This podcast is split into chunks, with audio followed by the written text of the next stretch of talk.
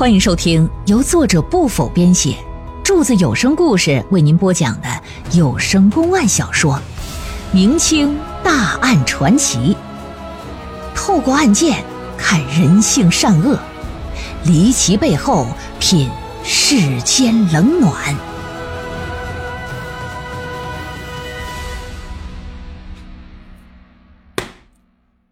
这告示贴出去之后啊。有一些声称自己知道线索的人，曾上门找过这个冯家河，但是所言之事一听呢，就是在扯毛篓子，就扯淡，所以就全都被他给轰走了。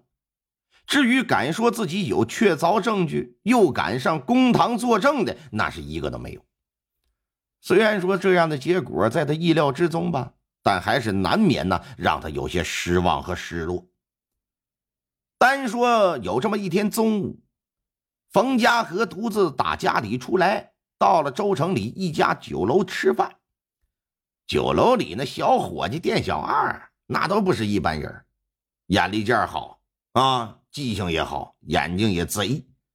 一看这不是冯大财主吗？哎呀，他来了，赶忙热情的就给请到二楼靠窗的一个包间了。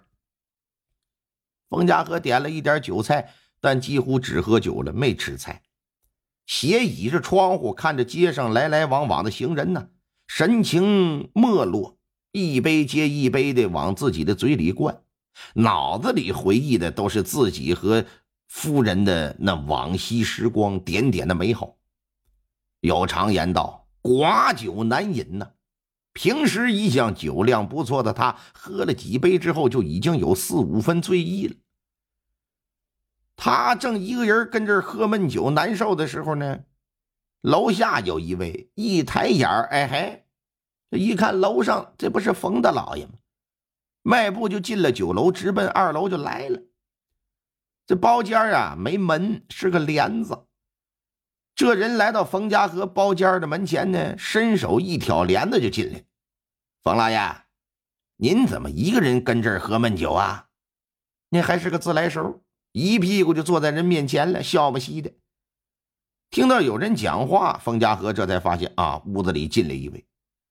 定睛这么一瞧，多少有些惊讶，说：“哎哎，怎怎么是你呀？”显然来人他认识。那么说这人是谁呀？姓赵，名子豪，赵子豪，二十出头，中等身材，身穿一身粗布麻衣，长得是人模狗样。他呀是冯家河隔壁邻居马大户家里的仆人，平时出来进去的，冯家河跟他总能打照面。赵子豪这人呢，会说话，嘴甜，每次见到主人呢，见到旁人呢，也都是主动打招呼，不是说冯老爷您今天这身衣服好看，就是明着说冯老爷您今天气色可真不赖哈。要么就是冯老爷，您这慈眉善目的，最近呢肯定要走大运气啊。俗话说得好，好马出在腿上，好人出在嘴上，啊，好女一身膘，好男一身毛。你看，这都是在讲的，对不对？这人呢，天生就爱听赞美的话，哪怕是假话，听着也舒坦。你就比方说，柱子说说张老师啊。你在我的眼里呀，你就是那种高高鼻梁、樱桃唇，一双大眼很勾魂，恰似仙女落凡尘呐。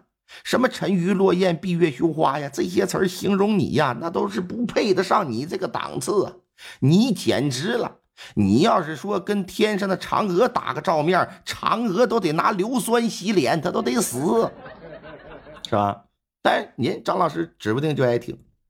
因此啊，马大户家里仆人有二三十号，但是冯家和唯独对这赵子豪印象深刻。赵子豪就问说：“老爷，听闻您最近在悬赏找杀害您夫人的线索和证据？”“啊，是啊，怎么了？” 我可知道是谁杀了您夫人和丫鬟呢？啊，你你知道？刚要喝酒，一听这话，酒杯就端在了半空，一脸的难以置信。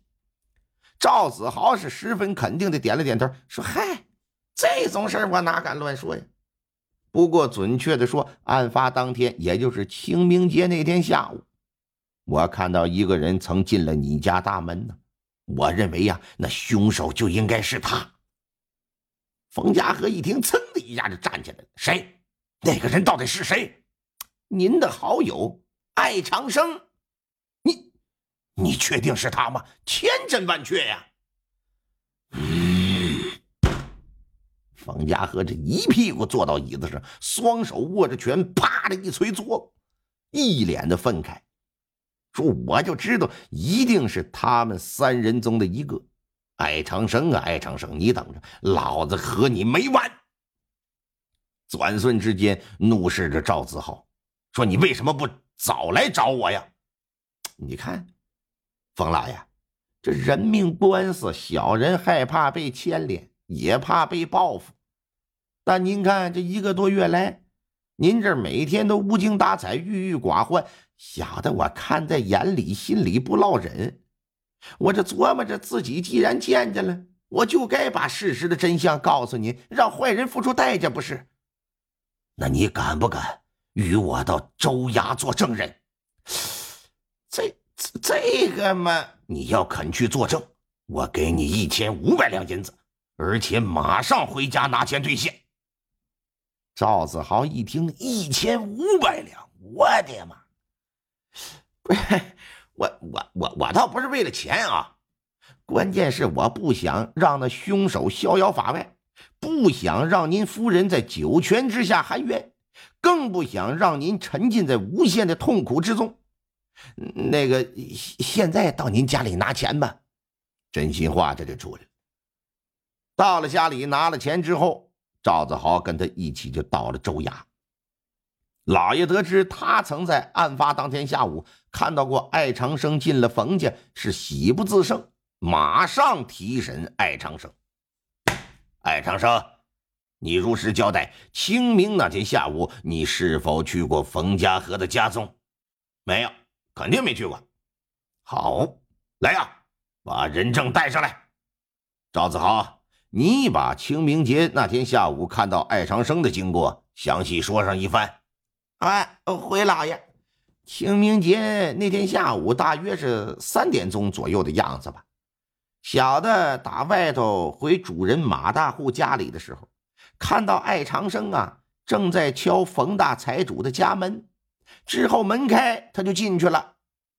你确定你看到的那人就是艾长生吗？确定，太确定了。他经常来，小人经常得眼看。虽说没说过话，但对于他身材相貌以及名字，那早都牢记于心了。而且当日小人和他不过相距五六米呀，那肯定不会看错。